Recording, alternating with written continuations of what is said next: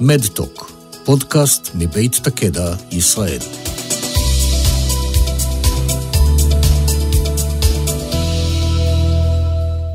My name is Eliane Hattis Kurgan, and today we are very pleased to have with us Tal Galon, the Director of Innovation of the Innovation Center at Leger Group. Tal, hello, how are you? Hello, Elaine. I'm very well, thank you. Excellent.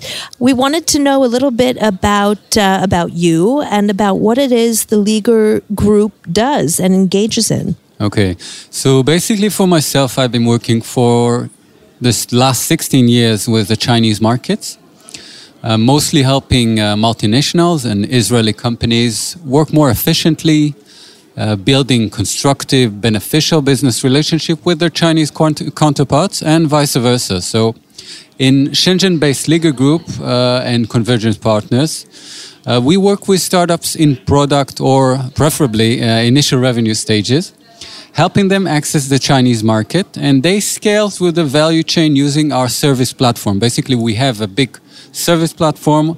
We can give capital or investment, and also the full platform for medical companies that want to penetrate this market the Chinese market. So right. the Chinese market is an, uh, a looming and challenging place. Um, could you could and we know that a lot of startups, a lot of technologies at this point uh, need to decide if they'll go either east or west. So what are you seeing? You said 16 years working with the Chinese market. What kind of trends are you seeing for Israeli startups going there and uh, success that you see happening? Right. So so this is a very good question in terms, first of all, I'll, I'll relate to your first question uh, US and China.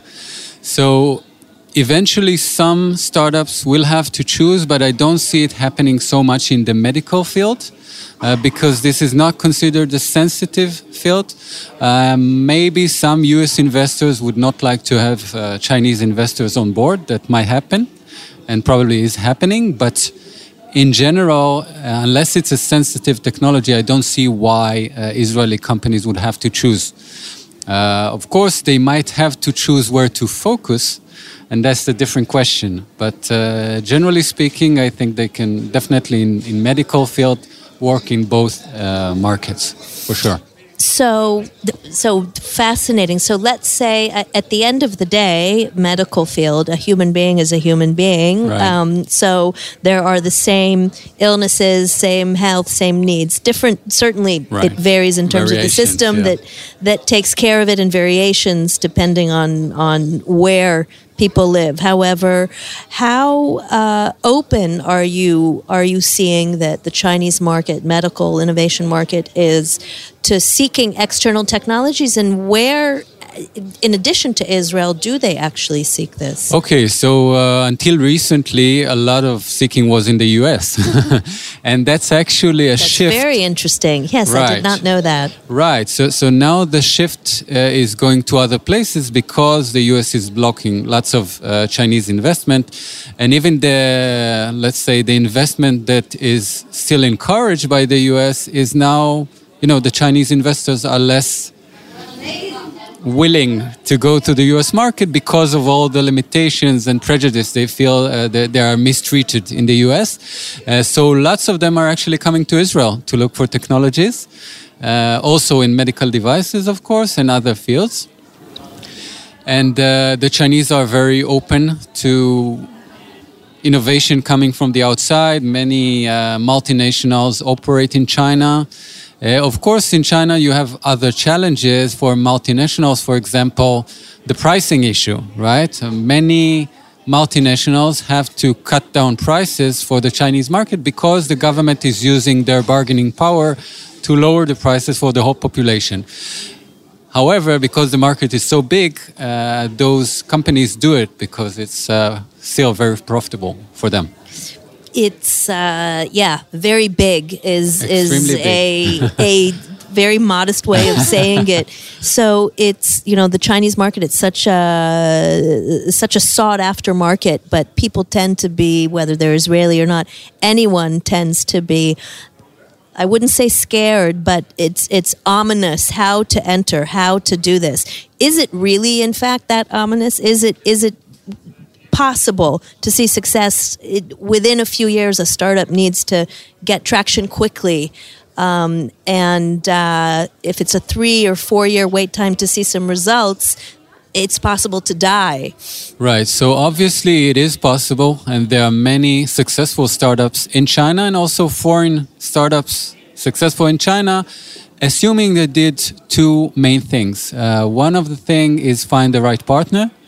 And the second is, uh, of course, you know, of course, they have to have the, the right market fit uh, for the product. Uh, but they also have to focus on Chinese market, and it's a very demanding market in both uh, managerial time and capital. So you have to find the right partner to work with you in this market, and definitely startups can do very, very well in this market. Uh, you can see also the local startups, right? But you know, regardless of that, it's a tough market, also for the locals. So you have to take all of it under consideration. And if you have a good market fit and your technology is one that is sought after by the Chinese and you have a good partner, then yes, you, you have a good chance and, and you can, uh, your growth can be uh, exponential in China.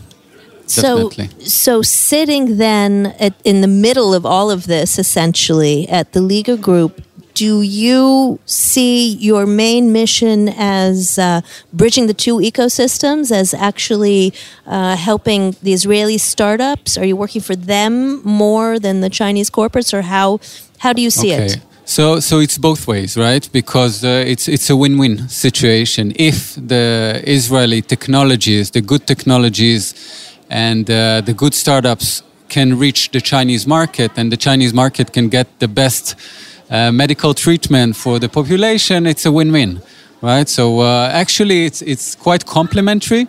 Uh, because many Israeli companies are not looking to establish as a multinational in China, but they're actually looking to sell their products. And this is very complementary because you can find the distributors and the right partners in China to help you uh, penetrate into the market. So actually, it's a very uh, complementary ecosystem.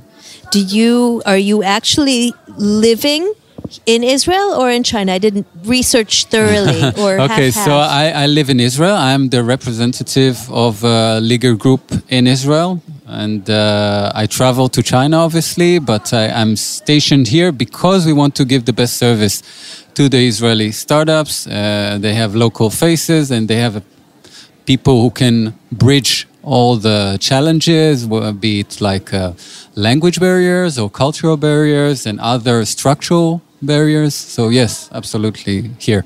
My last question to you Are you here today uh, at uh, the conference essentially to scout for some startups or representing some Chinese clients?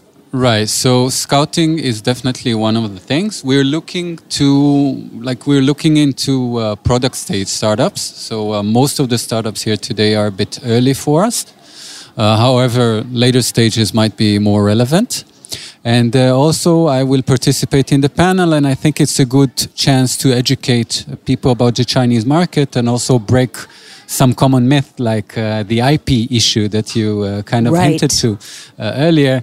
So, as I, I said earlier, um, more than two thirds, more than uh, almost 70% of the lawsuits filed in China, in Chinese courts, by foreign companies are won by the foreign company.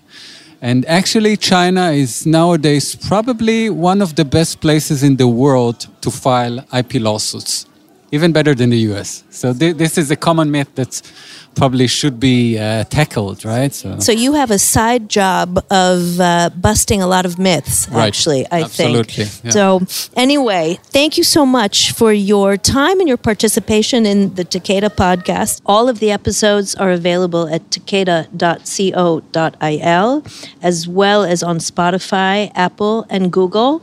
Thank you very much, and uh, I wish you a good remainder of the conference. עד כאן במהדורה הזאת של מתוק, הפודקאסט מבית הקדע ישראל.